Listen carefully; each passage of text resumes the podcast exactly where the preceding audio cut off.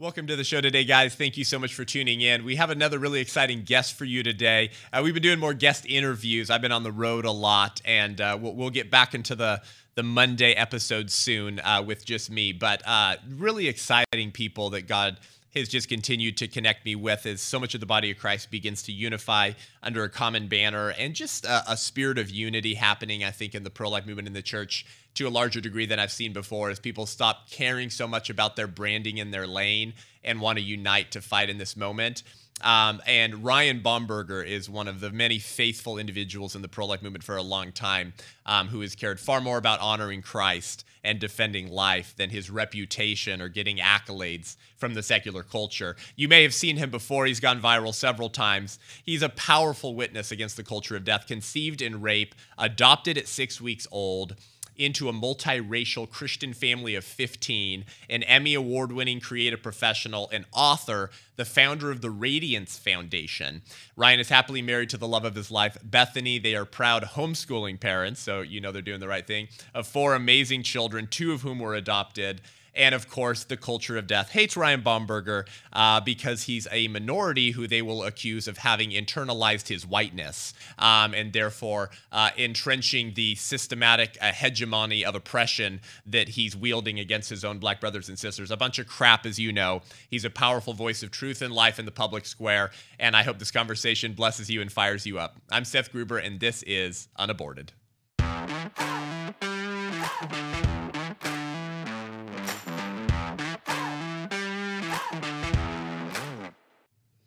Ryan, welcome to the show, brother. Hey, man, I like that intro. Good, man. I had to talk you up a little bit, oh. you know. Oh, my goodness. And most of it was true, so that's good. No, I'm joking. It yeah, was that's all. Yeah. It was all true. Well, uh, Ryan, as you say, it's just uh, it's just factivism, right? So yes, come on, one hundred percent. Um, well, many of our listeners to the podcast, Ryan, just so you kind of know, um, it's really cool because it's not a necessarily an audience of a bunch of pro-life activists, you know, who are like regularly engaged in the pro-life movement. Um, but there, our listenership is mainly just Christians and concerned families, young people who are just fire, kind of fired up about righteousness and realizing how uh, many steps tyranny has taken in the last couple years. And the podcast has grown exponentially, particularly in the last couple years, year and a half, because of the state of the country and the state of our politics. And so um, many of our listeners may not actually be uh, aware of you. Um, and so I wanted to have you on because you've been such a faithful voice in the pro-life movement for so long. But y- you are you are sort of a nightmare to the uh, secular progressive culture, um, you know, as is Candace Owens and, you know, um, David Harris Junior and these others. But you had a couple more um, sort of cognitive dissonance boxes uh, to the culture of death, uh, conceived in rape, adopted, uh, minority, conservative, Christian, pro-life, masculine, toxic masculinity. I mean, you know, at this point, the culture of death is like, you know, it's like a yeah, malfunction, malfunction. Uh, and so I wanted you to kind of just tell your story, brother, uh, you know, as, as quick or as long as you'd like. C- kind of start from the beginning, because all of our lives started from the beginning. Obviously, we were knit together in our mother's womb. Uh, but not all of us um, had it as a traumatic uh, of a beginning um, with a with a degenerate father. Um, who cared more about um, getting off and abusing women um, than fathering the children he created. So, uh, you know, dive into your story, brother, uh, and then let's. Uh, and then I want to. I want you to tell how you got involved in the pro-life movement. But start from the beginning. Sure, I'm the fringe example um, that, you know, when we talk about any kind of issue, it's always the fringe that gives shape to that issue, and I am right. part of that fringe. I'm that one percent. That is used one hundred percent of the time to justify abortion. Anytime you have a conversation about abortion, it inevitably gets to that question, well, what about rape? No. And I'm the tangible example, uh, the tangible testimony, uh, the answer to that, or at least part of the answer to that, um, part of the testimony that triumph rises from tragedy all the time. So even though my birth mom experienced the horror and the violence of rape, I thank God she not only gave me the incredible gift of life, but gave me the gift of adoption. And as you mentioned, a uh, small little family of fifteen. And so it, it just, people ask, why are you pro-life? And, you know, why do you even care about this issue? And I'm thinking, first of all, it's it's wow. a human issue, so all of us should care about it. But it, right. it courses through my veins because I had two parents who loved the mess out of all of their children. Their three wow. um, homemade or biological children, whatever you want to call them. And then, you know, the ten that they adopted, all thirteen of us were loved like crazy. Unreal. And, you know, today ten. I have adopted four ten. Kids. Wow. Yeah, and, and I'm an adoptive father too. So that's yeah. kind of why I'm so passionate about this, because adoption saved my life. And now I'm able to kind of turn that back around and to fight for the most marginalized. So that's yeah. a little bit of my background story. Yeah. Well, um, you know, Ryan, we we often have abortion survivors on this show. Um, obviously, you know, Melissa Ohden and and now others in her Abortion Survivors Network. And I love to have them share their stories just because of what a powerful counterexample it is um, right. to the culture of death. And now, obviously, you, you didn't survive an attempted abortion, but it, it is a similar story in the sense that it does provide this powerful counter-narrative to um, to the culture of death, right? It's like, well, with an abortion survivor, mom paid for an abortion, so she deserves a dead child. And then and then rape babies or whatever, they, they call them demon seeds sometimes. I'm sure you've heard that phrase, disgusting terminology. Yeah. They're used as the justification for abortion as well. Um, but one of the uh, one of the common experiences of abortion survivors, obviously, is the trauma and the experience of learning their story. I mean, that's that's a weight to be to be thrown onto you at, right. at really any age. So do you want to talk to that? Like, when did you learn that aspect of your conception and your history? What was that like for you? How old were you? How did that shape who you became in that next season, you know? Yeah, man, that was such a catalyst moment. I was actually thirteen. And, you know, teenage wow. years are already just normal and calm. Not really. They're, they're pretty much tumultuous. And But yeah. you throw into the mix, hi, you remember your whole origin story, the one that you've been thinking and, and sharing with friends?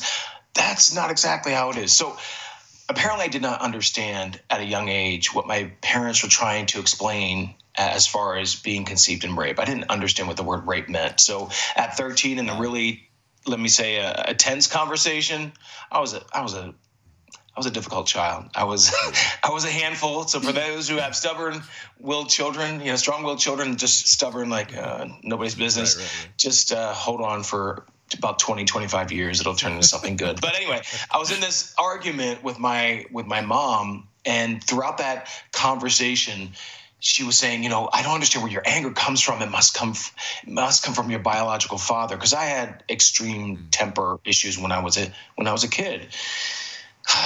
And then she said, well, I just don't understand. And and through that, it, it was revealed that I was conceived in rape.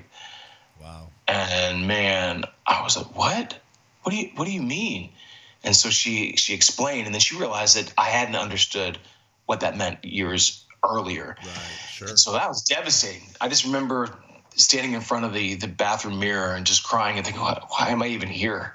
Because for for all those years, I kept thinking, well, why did she give me up? Why did she, right. you know, that was my mindset. Of course, I don't use that terminology. Adoption is giving a gift. But I kept thinking, why didn't she want me? Right. And then I understood, but I also understood wow. from a very different perspective how powerful and courageous a decision that was. So it was a, it was a catalyst moment for me, because at the age of thirteen, I was in public school, and I gave a persuasion speech weeks later, after this whole rewrite of my origin story. And I realized I had a story to tell. And I, you know, I shared about abortion in public school, and it was a pro-life presentation. I watched the way my, my friends reacted, watched the way my teacher reacted. And I, and I knew, I knew that there was something more than just having the story, but it was that I, I needed to share that story. Wow. thirteen. Wow. Where'd you grow up? In uh, Amish country. In Pennsylvania Dutch country, in Lancaster County, Pennsylvania. People don't believe me. I grew up on a farm. I used to milk cows. Nice. I had to shovel pig slop, mess. But yeah, I grew up in Lancaster County, Pennsylvania, and uh, and I loved it. Yeah, that's incredible. What, so, what was uh, was that a, a pretty uh, was that a turning point in your life th- that was planting the seeds of factivism and the Radiance Foundation? That that public high school speech and watching how your peers responded to your story? Well, yeah, because I didn't even understand what I didn't know what abortion was. I knew what adoption was. I mean, look around my family. We got white, black, Native American, Vietnamese. I obviously knew that we were from different places. Yeah, uh, it's yeah. funny because sometimes people ask, well, when did you first realize you were adopted? I'm like, as soon as I could see. I mean, I could tell my skin color was a little different. But anyway, it was just that was such an incredible moment. I remember the, the trifold display I had in, in that classroom in that for that persuasion speech. But I, I understood, one, I'm cutting out all these things, you know, the brochures, because that's all I had back then. Um, yeah, yeah. You know, it was years and years and years ago. And I learned so much about abortion. I couldn't even understand, how could someone possibly do this? How could someone do this to another human being? And so it was an education on my part. And it was also this realization that not only did I have a reason to be against abortion, the violence and the, the just the evil of abortion, wow. uh, I had a story that could convince others about how evil abortion was. So it really was a transformational moment. It took obviously years and years for that to, to come into tangible form as far as my, my involvement in fighting abortion uh, and promoting adoption. But yeah, thirteen, yeah. eighth and grade. It's so, it's so powerful, brother, because uh, it it just testifies to the truth, you know. And and there are there are those in the in the pro-life movement, in the conservative movement, who we know who who do sometimes like to use men or women, men like yourself or women who have similar stories, or they might contradict the prevailing leftist narrative, but because they're a minority or they have a story, they get propped up because, you know, pro-lifers want to say, no, look, we're not racist, or, you know, no, look, the black people agree with us.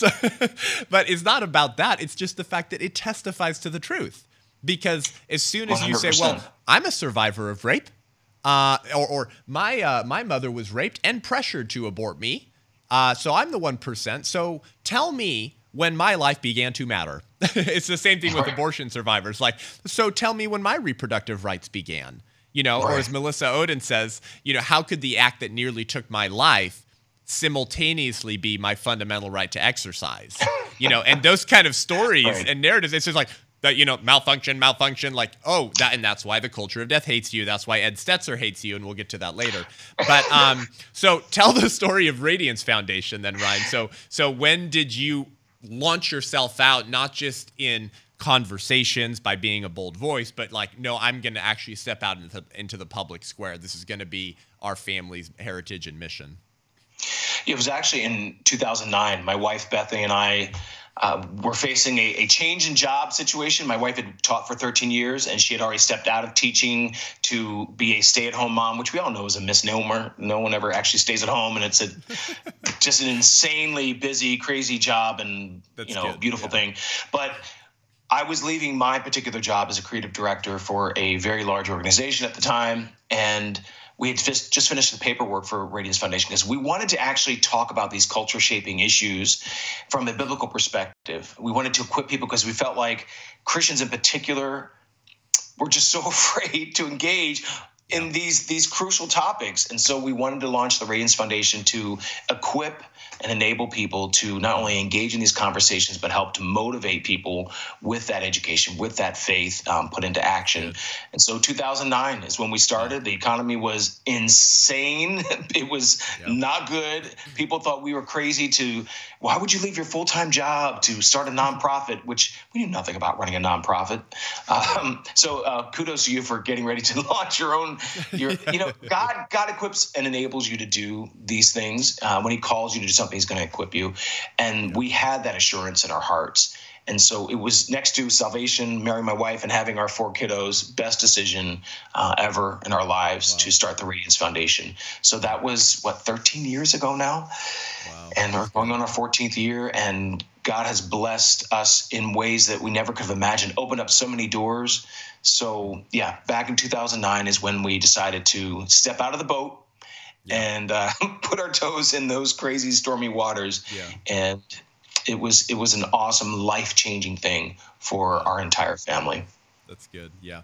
Well, and for those of you guys who aren't aware, and we'll put the, the link in the show notes, but the Radiance Foundation has some of the, the, the most uh, creative and uh, sort of edgy and, you know, really captures your attention kind of content, uh, both uh, graphically and also uh, vi- with video. And so uh, go check out the organization, and, and I'm sure Ryan will talk more about that. But um, Ryan, as as a um, a minority, as a black man um, who is pro-life, conservative, and Christian, again, these are, you know, you're not supposed to think that way. You're supposed to be on the Democrats' plantation, remember? Um, yeah. Which is just an ideological one today, but it's still yes. very much a plantation, and you get treated uh, somewhat like a slave um, if you dare to try to leave uh, that plantation. And this is why it takes conservatives to do films on people like Clarence Thomas. It takes conservatives to bring awareness to people like Doctor Mildred Jefferson, because no one, no one on the left wants to acknowledge the existence of these beautiful individuals, thoughtful, smart, articulate, and usually men and women of faith, because it just destroys the, the whole um, narrative. And so uh, very open-ended, I guess, kind of question or conversation, but talk to your experience contending in the public square, uh, given your ethnicity, your background, your experiences, when we talk about systemic racism, mm. you know, and, and, and the fact that Black Lives Matter not just uh, uh, is against school choice, is silent on fatherlessness in black homes, is silent on black-on-black crime, while they say Black Lives Matter, but also they're pro-abortion. And Alicia right. Garza, the co-founder of Black Lives Matter, in twenty nineteen launched Supermajority with Cecile Richards, the former president of Planned Parenthood. Supermajority existed to drive out the vote for Trump and to raise up young women to be activists for abortion. Oh, interesting. A black right. woman who founded Black Lives Matter, teaming up with probably one of the biggest white racists in the country, who leads an organization that lynches more unarmed black lives every two weeks than the K K K lynched in a century. What has that been like for you and your family in that, in that sphere and in that context, when all of these sort of ideologies begin to coalesce? Well, first and foremost, it's important to actually have your identity rooted in Christ so it doesn't get uprooted by everything else. So my identity is not as a black individual, or, well, I'm mixed, so I'm black and white. So I guess according to systemic oppression and all that critical race theory garbage, I am both the oppressed and the oppressor. So yeah, yeah. Well, maybe you could, maybe your white half can pay reparations to your black half. Yeah, you might as well exactly. profit off well, of it. Yeah. It's, it, it's so insane, which is why I, knowing who I am and knowing why I was created, part of that is is to be a reconciler, is to be able to talk about these issues that unfortunately some in our society feel like they can't, you know, can't speak up about. Which, you know, you have those who say, well, you have to be a certain hue to be able to speak about these issues. That's garbage. I mean, I think of uh, Frederick Douglass's North Star, you know, that famed famed abolitionist Frederick Douglass, who was also conceived and raped, by the way. But on the, the slogan of his newspaper, it says, Truth is, I'm sorry, right is of no sex. Truth is of no color. God is father of us all. We are all brethren. Um, hmm. Yeah, truth is of no color. So we can't yeah. fear going out to speak, and and certainly of no gender either. And there are only two. But anyway, um, it, it's been such an incredible ride. When we first started the Radiance Foundation, we lived in Atlanta. And yeah. there, which sometimes it feels like the Civil War just ended yesterday. But we decided, you know, we're going to talk about two really difficult issues, race and abortion. And when we did that, oh my gosh, the the explosion was insane. Mainstream media, I mean, it was probably one of the most covered pro-life billboard campaigns ever, working with our friend Catherine Davis out of Georgia Right to Life. Too many aborted, is that right? Too many aborted, yes. Talk and about we, that. Talk about that campaign and what you guys did. Yeah, it was – we we realized really quickly how fake news is. When we launched this billboard campaign that said, Black children are an endangered species, too many aborted dot com, and it dealt with the history of Planned Parenthood, history of eugenics, talked about the resources that are available for those facing unplanned pregnancies. And, of course, it was a call for, for men to step up and to be uh, fathers and yeah. inform, uh, you know, involved fathers, not just, you know, the absent father, because yeah, yeah, yeah, yeah. it really just t- it touched on the the epidemic of fatherlessness. Anyway, the billboard campaign started in Atlanta, about eighty billboards, and wow. oh my gosh, New York Times, I mean U S A Today, C N N, M S N B C, the list goes on and on. I remember New York Times journalist was asking, well, where are you getting these numbers from? And I was talking about the disproportionate impact, where abortion rates are, you know, at that time up to four times higher. In New York City, it was yeah. up to five times higher than the majority population. And she said, well, where are you getting these numbers? These just sound really conspiratorial. I'm like, they're from the C D C. They're not, I mean, now granted, right. the C D C is a dubious organization, you know, federal agency, but They're directly from the C D C. And it was really remarkable the way that mainstream media responded, because I didn't fit their narrative. You know what I mean? I, I wasn't the white male Republican that, you know, the old yeah. white male Republican. And I'm grateful for them. I'm grateful for them. But then they get demonized for being pro-life. But N P R in particular, they did a, a, a cover, um, what is it called? All Things Considered. So they did a story on the billboard campaign that I designed, that our organization released, and Georgia Right to Life paid for the billboards. But we did all the, the content creation. And at the end of this offline interview, when they finally aired it, I'm no, I'm nowhere in the three and a half minutes. They had three pro-abortion perspectives and one pro-life perspective, which was Catherine Davis, but they wow. didn't mention me at all. And Art that's when colors. I realized, yeah, like you have no interest. I mean, National Pro-Choice Radio, now National Pro-Abortion Radio, they're certainly not at all interested in in providing I balance. I heard that before. Well. National Pro-Choice yeah. Radio, that's good. Yeah. yeah. So that was our induction into, okay, mainstream media doesn't care about the truth. They're they're they you know they focus on advocacy more than they focus on accuracy, which is what what drove us to be the factivists that we are today.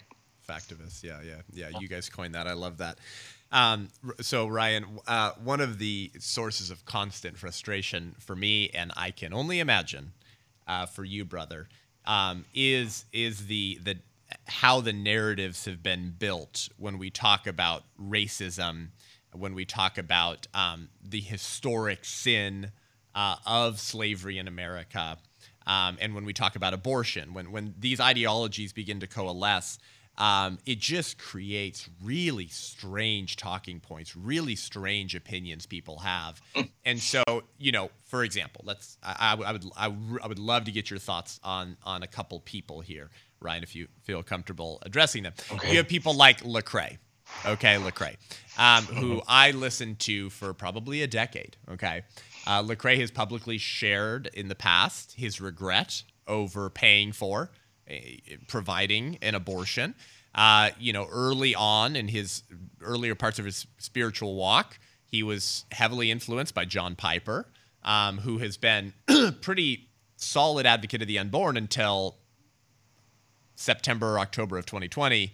In a garbage piece, um, which I, I talked at the time, but basically he said the sin of pride, Trump, he wouldn't say it, and the sin of killing babies, Biden, he wouldn't name the politicians, but it's very clear what he was talking about. Uh, well, all sin's equal, Ryan, so it's kind of eh, pride. Pride leads to death, because all sin leads to death. Abortion leads to death, so I guess the national sin of genocide is kind of morally equivalent to the personal foibles and pride of a president. So therefore, maybe don't vote at all, or maybe uh, uh, or maybe you do have spiritual license to vote for Biden because, you know, the pride of sin destroys a nation too. That was the premise of his article. So I, I don't really trust John Piper anymore on some of these moral issues, but he, he was heavily influenced by John Piper. And in the last few years, Lecrae has had kind of this deconstruction journey and then reconstructing his faith. And now he's B F Fs with Phil Vischer over at the VeggieTales, who, you know, was pushing the Democrat policies decrease abortion rates talking point, Ryan. Right, remember that one? Right. So therefore, mm. therefore, while I, Phil Vischer, am personally pro-life, um, I'm also whole life, whole life. And so the Democrat Party has a more consistent, ethics, seamless garment of life because they're good on other life issues like Bernie Sanders, like universal health care and universal basic right. income and sex trafficking and poverty. And I'm prostituting my individual biblical mandate to love neighbor to the government so that I can feel really compassionate. Those are life issues too, and Democrats are better at those, Ryan. So while they lynch babies in the womb, I'm going to overlook slaughtering children in the womb in order to secure quality of life outside the womb. But don't worry, I'm really pro-life. So so Lecrae was heavily influenced by Phil Vischer in right. the last season, and he was on his show with him, and, and then Lecrae started pitching some of these talking points too. But he says, no, don't worry, I'm really pro-life. And then, and then what really took the cake, Ryan, was when he performed at a Get Out the Vote rally for mm-hmm. Raphael Warnock and John mm-hmm. Ossoff. And thanks to his efforts, he he he was part of helping get out the vote for those men, which resulted in them both getting those senator seats in Georgia, which made the Senate go fifty-fifty with Kamala Harris as the tie-breaking vote. Right. I don't think right. it's unfair to say, Ryan, that there is a lot of unborn child, unborn blood on Lecrae's hands for helping cooperate in ensuring that the Senate goes fifty-fifty with a tie-breaking vote by the most pro-abortion politician in American history, Kamala Harris, who makes Obama look like a moderate on abortion. Um, so that, so, so, you know, you have men like this who say they're deeply in love with Jesus, they are pro-life, and yet you have people like Ryan Bomberger, and you couldn't be more different than Lecrae. If you, if Lecrae was on the podcast, by the way, we, I have a friend, Toni McFadden, you might know who, who she is, great pro-life voice. Yeah. She spoke at the March for Life. I've had her on the podcast. We did an episode called uh, Black Pro-Life Leaders You've Never Heard Of, and she talked about some of her heroes, including Mildred Jefferson. But she told me once that, and we talked about Lecrae, of course, by the way, and, uh, and she said she reached out to Lecrae uh, asking for a conversation, and he responded and said, no way, essentially. So there has been multiple figures who have reached out to Lecrae to try to have that conversation about what I would call um, heresy, Ryan, heresy. Right. Um, and he, he's not interested in it. So what would you say to someone like that? And, and the growing number of people like that who castigate men like yourself as right. internalizing your whiteness or some crap. Well, yeah, and there's a lot of crap with that. Lecrae, I wrote an article about Lecrae and that whole uh, rally that he joined. The, the the internet post that he on Facebook, he posted about how he's politically agnostic. How are you politically agnostic and you're at a rally to vote for two radical leftists, pro-abortion, pro-L G B T, anti-family, anti-biblical, yeah. everything. I mean, how in the world do you call yourself? I mean, he's not even honest with himself. I don't think you yeah. know what agnosticism is. Plus, there's no such thing as a, somebody actually being politically agnostic. Um, right. It's it's just such a. You hear a lot of these these um, mantras thrown out by those who are on the political left, especially, you know, casting aspersions against the pro-lifers, conservatives, Christians. You know, cr- you know, pro-lifers don't care about people after they're born. Um, okay, that's a great bumper sticker, but once you peel it off, you realize there's no substance underneath, Lecrae. But this yeah. is the whole thing that happens all the time. They just throw out these little, you know, these little pejoratives, and they can never back them up. Lecrae couldn't back any of it up. I mean, for him to even say that he's pro-life and to have gone through the experience that he did, right, and you're right. now literally shilling for the abortion industry because Warnock, I mean, he had, his war chest was filled in by Planned Parenthood, as was Ossoff. Yep. I mean, it's just... I'm, I'm a pro-choice pastor, remember? Uh, yeah, oh, yeah, pro-choice. Yeah, well, I guess if if the killing of the innocent, if that violence is okay, then in, in you know, Warnock's version of Christianity, everything is okay. That's right. I mean, this is this is the reality of the the evangelical left. I mean, remember the evangelicals for Biden? I mean, what? Pro-life evangelicals Come for Biden. Yeah. yeah, the pro-life yeah, yeah, evangelicals yeah. for Biden. I mean, these are the same people. I mean, their whole mentality is that pro-slavery politicians would have reduced slavery. yeah, sure. Yeah, yeah, yeah, yeah. Tell me how that works. Yeah, I mean, there's right. not even, I mean, there's no intellectual honesty. There's no moral honesty. Not that honesty needs a qualifier whatsoever, but Lecrae, it's just so sad to see how far. I mean, the further you get away from the Bible, the further you yeah. get away from biblical truths, the more you can espouse the kind of nonsense that he's espousing. It, it, it's sad. I'm always, I'm a firm believer in redemption. I believe that God pulls people back, and that God puts people in people's in in you know the lost lives. I mean, thank God he pulled me back, but yeah. Lecrae is lost. He's lost on so many levels, and it's sad to see it because he does have a massive influence. Oh, yeah. Uh, oh, yeah. Oh, he may have one of the largest, if not the largest, following of a a um, explicitly Christian artist who's who right. always talks about their faith. Now, you and I would say, uh, well, I don't I don't know if I necessarily know what faith that is. I don't really recognize that faith. Right. But for a long time, it, it, we would have said he was more orthodox. And so to watch that has been really sad. And the, really the, the giveaway for me, Ryan, has always been this um, with people like Lecrae, the, the, the, the smoking gun, the thing that proves it all is, is their silence on and cooperation with evil when it comes to abortion, because Lecrae became this very loud voice on Black Lives Matter, right? As did a lot of other Christian rap artists that I was really disappointed in, who right. were just parroting the talking points, but they became so passionate, vocal, and consistent in sharing about slavery and systemic racism and and the disproportionate arrest rates of black men and the disproportionate shooting of black men. And I was like, well, maybe you haven't read Thomas Sowell. Oh, yeah, you don't even know his name, but whatever. Conversation for another time. Uh, right. But the, the disproportionate outrage between slavery from one hundred fifty years ago, okay, to more unarmed black lives, and this is t- credit to you and Radiance Foundation, Ryan, more unarmed black lives being lynched in the womb every two weeks than the K K K lynched in a century. Spare me your outrage. Right. I mean, you're, you're, we're talking about black lives being lynched now, now, and you have way more outrage and anger towards historical injustices.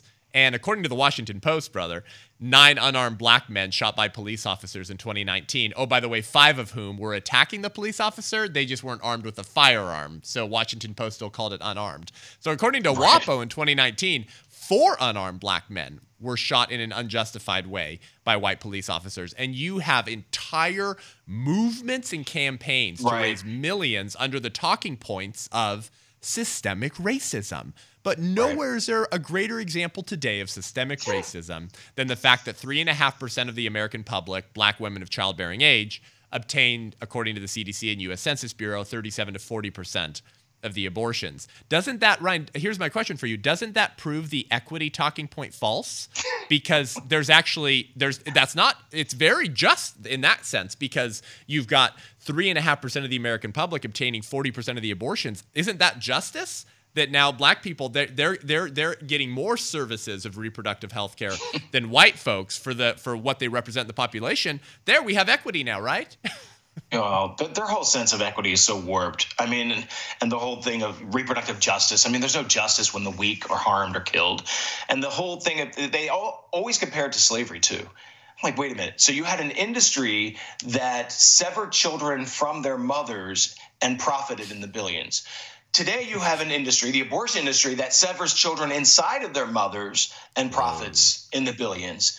If you want to compare it to slavery, let's compare it to that. And the fact that there, I mean, how in the world someone of my complexion can't even understand the gravity of the lack of personhood to say that, oh, wait, no, that group of human beings, you're not human enough. Therefore, I mean, it's such a...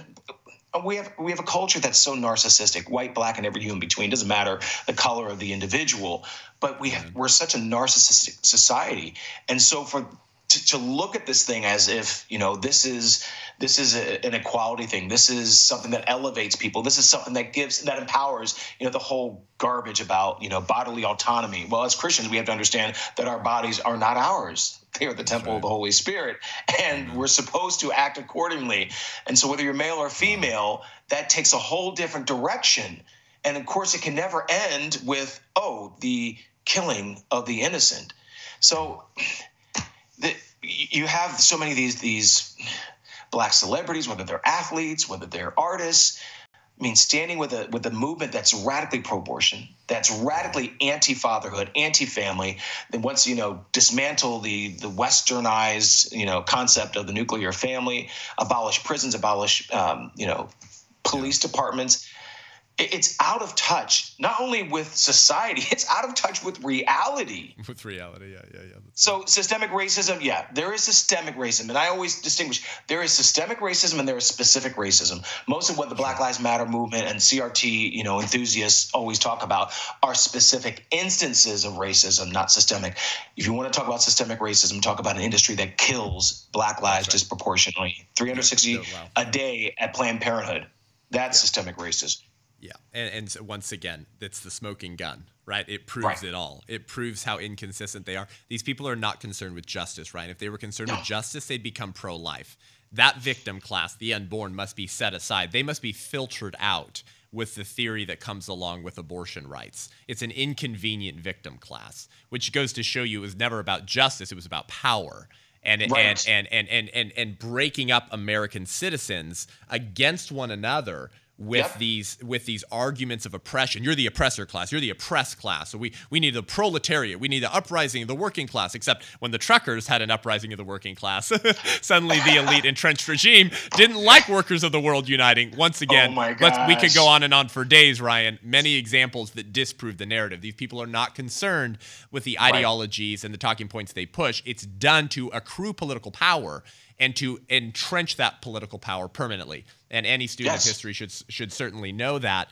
Um, but but brother, um, I want you to share your story um, speaking at Wheaton College. So I went to Westmont College. I was telling you off air beforehand, yeah. Ryan. Westmont College is one of the most progressively left Christian universities in the country. Okay, bro. Their their uh, their emblem. Okay, it says it says Christus Christus primatum tenens. It means Christ preeminent in all things. Um, except the prenatal Christ, apparently, at Westmont College, and all babies created in the image of the prenatal Christ, because my alma mater hires pro-abortion professors. I'm not talking about personally pro-life. You know that, the personally pro-life? No, no, mm. I'm not talking about personally pro-life Christians, Ryan. I'm talking about professors there who told me in emails that I still have, I'm going to put in a book one day, that they support legal abortion. They believe it should be. And the the uh, political uh, science department at Westmont, while I was a student, and I have the data, they they they did a, a study asking faculty, just faculty, so teaching professors, um, their political priorities, who they voted for in oh eight and oh twelve. Over sixty percent of the teaching faculty at Westmont College voted for Obama in oh eight and oh twelve. And twelve. So so even if you have some pro-lifers there, they were still voting for the most pro-abortion president at the time, and many of them are actually pro-abortion. So that's my alma mater, bro. Wheaton has been called Westmont of the West. I, when I was on campus at Westmont, people would say that. They'd say, because we'd have like, a, what was it called when students would do a semester at a different school? I forgot the phrase. They'd come over to Westmont, and we'd joke, we'd, oh, you're from Wheaton, Wheaton of the uh, Westmont of the West, and, and then they would say that about Westmont. So anyway, so right. that's the campus you were on, very similar uh, academic Climate, uh, climate. Um, these are the kind of people I say, Ryan, who love to get high off their own intellectual flatulence. Um, just make, they make themselves feel really smart. Uh, here are some phrases that you would know: uh, uh, um, nuanced, um, complex, uh, the gray area. Um, these are phrases that that the academic elites, Ryan, they love it. Oh man, it's like crack. It's like it's like it's like Joe Biden's son. It's just like the, it just makes them feel so good. Um, and so. Ed Stetzer uh, is the, I believe, the dean um, over at we- over at Wheaton. I did an episode two weeks ago, Ryan, called "The Shepherds Who Became uh, Wolves." Um, in one of my most controversial episodes, I went after Rick Warren, J D. Greear, Ed Stetzer, um, Tim Keller, um, and uh, several others. Um, and but Ed Stetzer in particular, man, oh my goodness, what a snake he is in the church. His man crush on Francis Collins. Um, who's a, apparently a, a beloved brother, Christian brother, uh, the disgraced N I H director who has funded the mastectomies of, hel- of thirteen-year-old girls, tracked the homosexual activities of teenage boys, and called for unrestricted funding to embryonic stem cell research and devoted record-level funding to uh, to um, fetal tissue research and fetal organ harvesting. Right. What a great Christian brother he is, I know, says Ed Stetzer. So you spoke at Wheaton uh, with a club there that had you out. Um, and I covered this in my podcast, actually, um, Ryan, Ed Stetzer's response to your, your speech. Talk about that experience and also maybe some insights you gleaned from it. And maybe, I don't know, what it tells us about the state of Christian academia and evangelicalism. Can you t- share that story with our listeners? Yeah, that was that was a little unexpected. I mean, I've spoken on many different college campuses, Harvard, Princeton, University of Notre Dame, Penn State. The list goes on and on. I just assumed, and I shouldn't have, um, that Wheaton College, being an evangelical Christian college, was going to be a friendlier environment. What I didn't do, and I typically do before I speak on college campus, I get the the the, the climate, I guess, of that campus. Sure. But I made some assumptions before going in there. My presentation was called Black Lives Matter in and out of the womb. And I was talking about the systemic racism of the abortion industry. Good. And then I was giving specific examples from Black Lives Matter, from the website, some of their founding principles, some of their, you know, manifesto elements. And I was showing how unbiblical they were and giving very specific examples. Well, after the presentation, which, you know, was a packed out auditorium, and there was a very, very long Q and A, which I think lasted maybe forty-five minutes or something insane like that. Well, we turned our cam- cameras off. And then there was a group that that gathered at the bottom, and they started asking me questions. Um, I wish we had the camera running, but anyway, yeah, started asking me questions. And first, one of the first things was about Trump and, and, you know, the K K K supported Trump and didn't you vote for Trump, which none of that had anything to do with the presentation. I said, it doesn't matter who I voted for. And I said, it actually doesn't matter who the K K K supports. K K K and any other broken clown outfit can can endorse any presidential candidate. Yep. I mean, yep. Trump, you know, rejected the endorsement. Then it went into all these different strange things, like, uh, you know, one of the students asked about um, the collective guilt of white people and and slavery. I said, well, what about the collective guilt of black individuals who also owned slaves? What about the fact that slavery existed long before the chattel slavery, the transatlantic slave trade? And what about the fact that Africa is the continent where slavery most, I mean, exists more than any other continent on the on the planet? Who should be collectively guilty? I said, as Christians, we know that we have all fallen short of the glory of God. So aren't we all guilty? They didn't like that response. One of them started crying about, you know, the fact that he was t- terrified to come out of his house during Halloween because of the K K K. I mean, it went on and on. So wow. the next the it's next day they called him. Yeah. Well, it, it was. And here's the thing. Steve Ivester, who was the dean of, I think, Student Life, I may not have the exact title, he came yeah. up to me afterward at, you know, after this second Q and A, he said, brother, I am so amazed at the the grace in which you responded to these questions. That was amazing.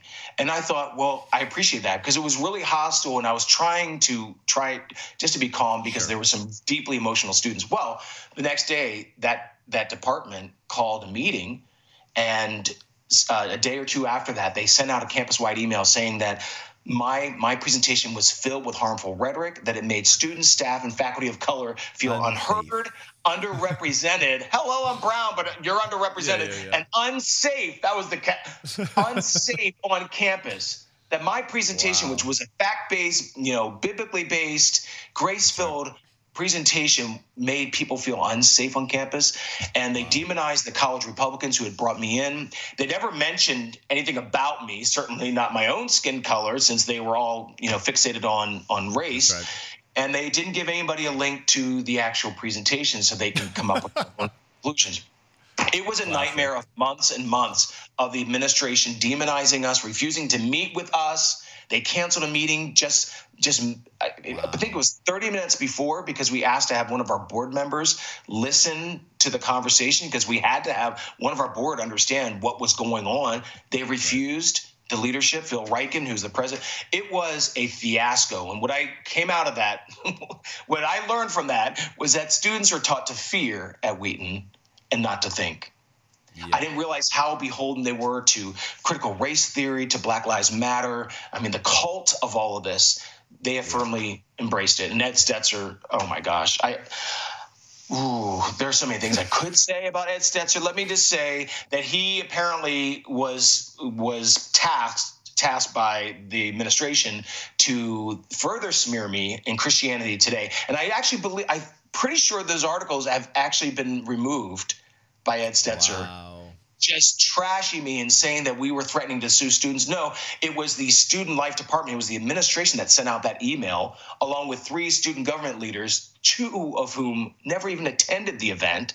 But don't worry, they're talking wow. about how dangerous my talk was. Ed Stetzer, dangerous. honestly, yeah, I, yeah. I have zero, zero, zero respect for someone like him, who never bothered to reach out yeah. to me, who just continued to, you know, repeat the lies. Like, one of the lies they were saying is that I was I was claiming that racism doesn't exist. I'm like, you mean a presentation that was about the racism of the abortion yeah. industry, and I'm saying that?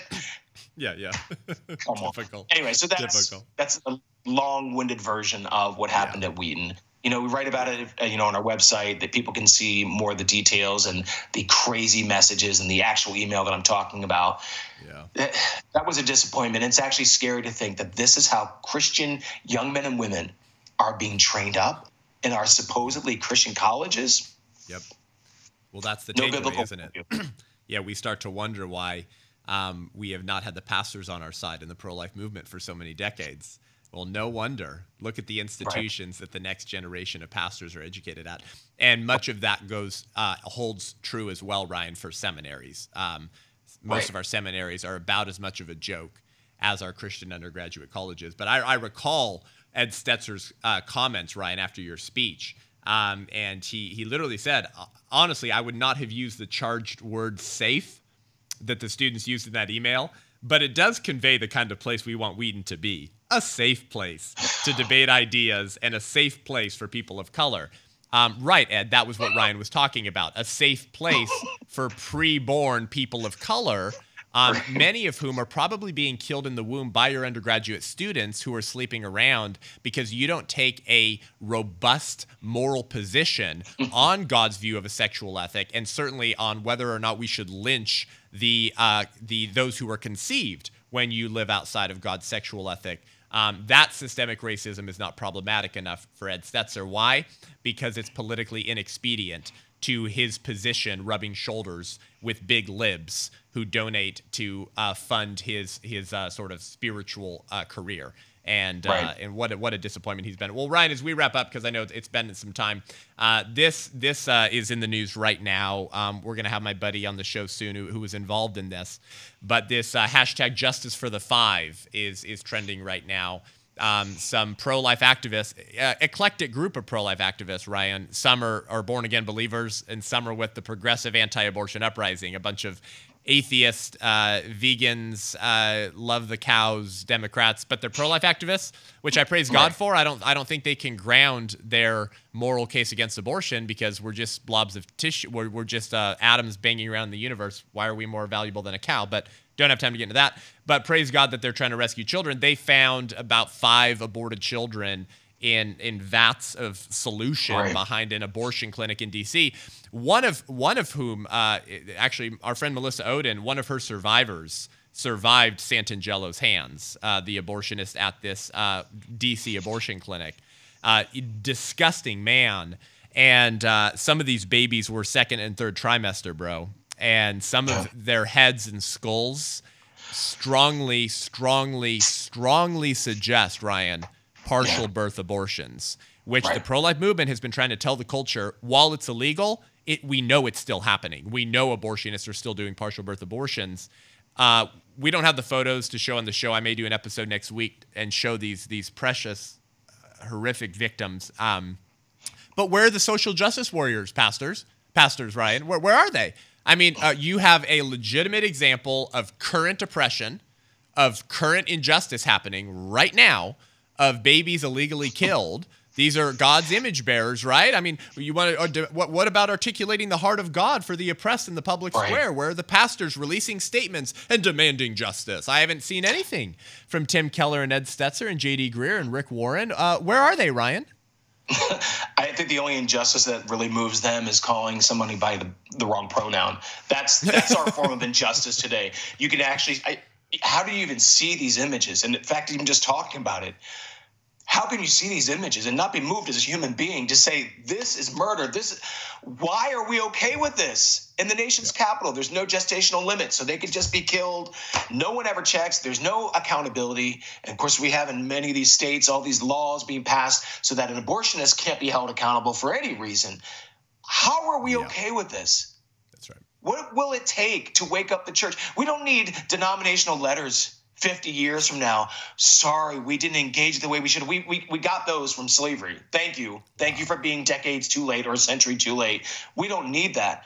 What we need are pastors who have courage to actually stand up and not care about getting less in the offering plate, not care about who they're going to offend, because guess what? You may actually usher in healing to those in your congregation who are experiencing this. But to allow this kind of genocide to happen and to see the images of the images of those babies slaughtered and dismembered. Yeah. What, what is wrong with our humanity? And as Christians and as the church, we are the first ones who should be rushing toward justice. I, I, I don't even understand it. I don't understand it. I know there's a callousness and a coldness to some people's hearts, and, and many even within the church, that they want to see all these minor little things as injustice. Nothing compares to having life literally ripped from you. That's right. That's right. Well, how many pastors did we see, Ryan, who were marching with B L M uh, protests? Even even right. some of whom did, I'll, to be fair, many of those did not turn violent. But still, you, these so many of these pastors, popular figures, some of whom I just named, some of whom I haven't named, but we know we right. know who we're talking about. Some major Christian authors and right. figures and pastors right. who who who posted the Black Square, and they also marched at B L M protests that were sponsored, put on by B L M people or the volunteers of B L M. Like, let's not let, let's not pretend that this was some. There was B L M, and then there was a bunch of super peaceful, Jesus-loving Christians who were confirmed, uh, concerned with systemic racism. No, most of these rallies and protests were put on by B L M activists on the ground. They marched with them. Why? Because a man named George Floyd, who was being arrested while breaking the law with enough drugs in him to kill a full-grown horse. Um, while we can talk about the means used and whether it was an appropriate use of force or not, we have one example of a alleged injustice, and it drove out social justice warrior pastors like nothing I've ever seen before. But you have babies whose freaking skull is collapsed in because right, their brains right. were sucked out of their heads, and they were throwing in a, thrown in a vat of solution in an alley behind an abortion clinic. And that's just five of them. And I have seen right. no statements from any of these men yet in the past week since this has come out. No, no. I mean, you, you got George Floyd, and yes, I, I, I thought the knee in the neck was an injustice, but any any life lost, and in fact, any life stolen, um, particularly an innocent life, as we're talking about with the unborn, that should that should generate outrage from from anybody. I mean, the knee and neck doesn't even compare to the the slaughtered, the, the decapitations. I mean, of these uh, of these innocent babies. So people got on that bandwagon. All these pastors got on that bandwagon of an organization that's actually hostile to Christianity. I mean, entirely hostile to Christianity. C R T, which is basically the bedrock. You know, critical race theory is a bedrock of Black Lives Matter that sees Christianity yep. as the oppressor. But don't worry, Christian pastors, you're watching, you're marching hand in hand with people who see you as the oppressor. You can keep appeasing all you want, but you can't mold Christianity into the form that's acceptable by Black Lives Matter, that's acceptable by critical race theorists um, and apologists. I, they're M I A. You nailed the word. There are too many appease. Pastors who are yep. M I A. I A, and they have no excuse.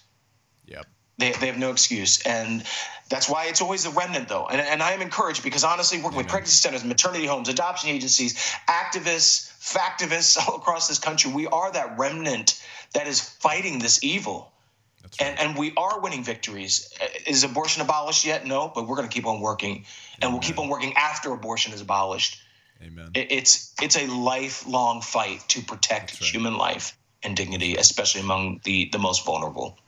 Uh, closing thought uh, or two for you, Ryan, then I want you to provide your closing thought. But um, just as a word of encouragement, my my listeners know this, but you know I haven't told you this yet. Um, in twenty from the end of twenty twenty um, through the end of twenty twenty-one, um, I spoke at more churches in an eleven month period, Ryan, uh, than in all eleven years of my speaking uh, ministry. Uh, I, and these are separate pulpits. These are different congregations. Right. At, at one point, Ryan, I, w- I was in, scheduled in a different pulpit. Um, and this is big thanks to people like my pastor, Rob McCoy, and Pastor Jack Hibbs, and other warrior true shepherds um, who, right. who, who know how to take up their staff. And rather than just scratch their own toe with it, they know how to whack wolves on the head with it and, and gird up the fence of their, uh, their um, uh, you know, where their sheep are kept and are actually fighters. And so they they really helped me get into so many of these churches. And it was like a three or four month period at one point. I was in a different pulpit every Sunday. My wife's like, you got to stop. This is too much. You're gone every Sunday. Uh, so there is a stirring going on in the in the right. country and in the church. And bro, these were all California churches, Ryan. So right. there there is a stirring. There is sort of that that early awakening is almost if from a longer coma as the church begins to realize, right. wow, this is a Kairos moment. This is kind of the fall of the Republic. And unfortunately, it took some of their rights to be compromised, unfortunately, for them to start waking up and going, maybe we should defend the rights of the unborn. Right. I'm like, well, right. I, I'm kind of annoyed that it took you experiencing oppression to speak out against the oppression of the unborn, but whatever, at least it worked. And they're starting to slowly rise right. up. We did a conference at Jack Hibbs Church called Love Life California. I put together eleven hundred, twelve hundred people in person, four hundred online. Uh, Anthony Levantino, Melissa Ohden, myself, Kirk Cameron, Nick Vujicic, Monica Klein, uh, phenomenal, John Mon- wow. John Onwuchekwu, and we had hundreds, hundreds, bro, come up and fill out the commitment sheet of what they were going to do in their city to end abortion as sidewalk counseling, post-abortion healing, mentor families, committing, mm. and then Love Life, who my ministry partner was like, so much response. It took him weeks to weed through all of the responses and get pe- get people engaged in in activism. And so so there is that stirring, Ryan, and it's been very encouraging. But you know what? I don't think we're going to see the revival that the church has been praying for until until the church begins to tear down the high places. Um, yeah. Cl- closing thought, Ryan, thank you for coming on the show. What would you tell our listeners? How can people connect with you, the book you've written, Um, and uh, what would be your word to the church in this in, in twenty twenty-two? Might be one of the most politically significant years for the unborn in the church, actually. Any any closing thoughts on your heart, brother? Yes, well, you can find out all that we do with the Radiance Foundation, radiance dot life. Um, the book that I that I wrote called Not Equal Civil Rights Gone Wrong was birthed out of this fight, um, this fight of an abortion industry that is just so inherently racist. Uh, but beyond that, abortion is a tragedy no matter the hue of skin. That's why my wife, Bethany, and I will keep on fighting. And I just want to encourage people. I know a lot of times we feel like, well, I'm the only one. Guess what? It's okay. Courage doesn't need a crowd. It just needs conviction. Hmm. And my gosh, we need more Christians who have Holy Spirit conviction about the evil that is around us, about the evil, social injustice, whatever you want to call it, the violence of abortion. Uh, honestly, remnant, just keep on fighting and keep on encouraging your brothers and your sisters who, who are the only ones standing outside an abortion mill, who are the only ones trying to get the pastor to actually say something on Sanctity of Human Life Sunday. Oh, wow, good. We get one Sunday a year right, to the right. issue of abortion. Way to go. Kudos. Just keep on fighting. Don't ever give up. And, of course, doing all this, speaking the truth in love, but speaking the truth in love doesn't mean being a pushover. Because um, Jesus even called some folks a brood of vipers. Come on. So for me, it's like That's speaking right. the truth in love with a little bit of edge, with a little bit of sarcasm, but we have to break through all that noise. Yeah. So love people enough to actually speak the truth uh, and to live the truth. And my gosh, if we don't do something more, we're not. We're going to have more. We can't have the, the, the whole the, those those images of the five, as they're called, you know. I think everyone should actually look at that. I think everyone should go to the internet, look that up, and see that. If you don't have the images for, for the podcast, but they should actually see that. Um, in fact, I'm getting ready to post that today on our social media accounts. Never give up in doing good. Our work in the Lord is never in vain. So I just want to encourage people because it's easy to quit because Satan wants us to quit. Don't ever quit. Literally, somebody's life depends on you never giving up. And as uh, one of Oscar Schindler's friends once said, Ryan, uh, he who saves one life saves the world entire. Uh, and you have no idea the fruit that may come from one person's yes to yes. God. That how God will use that as you show up in obedience, not as a as an epic pro-life speaker with a big platform. You know, we're blessed, Ryan, to have God who's given us some some type of small platform to make a difference. It doesn't matter. You, you're one yes. can mean so much. And my heroes are the team here at our church involved in sidewalk counseling who right. don't have a big Instagram and Facebook page, but they show up outside of our two abortion Planned Parenthood centers in this area and human beings are being saved. Um, last thought for you, Ryan, what if those five children um, were placed outside of the offices of Rick Warren and Tim Keller and J D. Greear and Ed Stetzer and Lecrae and Phil Vischer, and they had to walk over them to get into their church office to prep their podcast or sermon the day before? Um, I think maybe uh, some of the talking points and false compassion might begin to come apart uh, when you actually have to walk through the bodies of the children whose deaths have not bothered you enough to actually do anything to save. Um, so, Ryan, thank you, brother. We'll put all the links to to connect with you. Grateful for you. Thanks for your your fearless and faithful faithful voice, and uh, we'll see you on the battlefield, brother. Hey, Seth. Thank you so much, man. Yeah, we'll do it again. You're a blessing. Thanks you for jo- joining the show today, guys. I uh, hope that fired you up and encouraged you. Uh, get Ryan's book, okay? Uh, you need to know the history of these ideas and these I call them the intellectual fountainheads or figures in the secular progressive movement. These are the saints. Uh, Margaret Sanger, all the people she palled around with. You need to know the history. And Ryan's story is powerful. Get the book. Eh, give it to a pro-life evangelical for Biden. Uh, get it for them as a gift. Uh, have a coffee over it and expose their bigotry. Um, uh, follow Ryan and Radiance Foundation on social media. They have wonderful content. If you want to connect with me, head on over to iTunes, Spotify, YouTube. Give the show a rating and review. Helps us reach more people. If you want to support me, uh, go to the podcast, leave five stars, leave a review. It helps us reach more people, climb up the charts. We really appreciate it.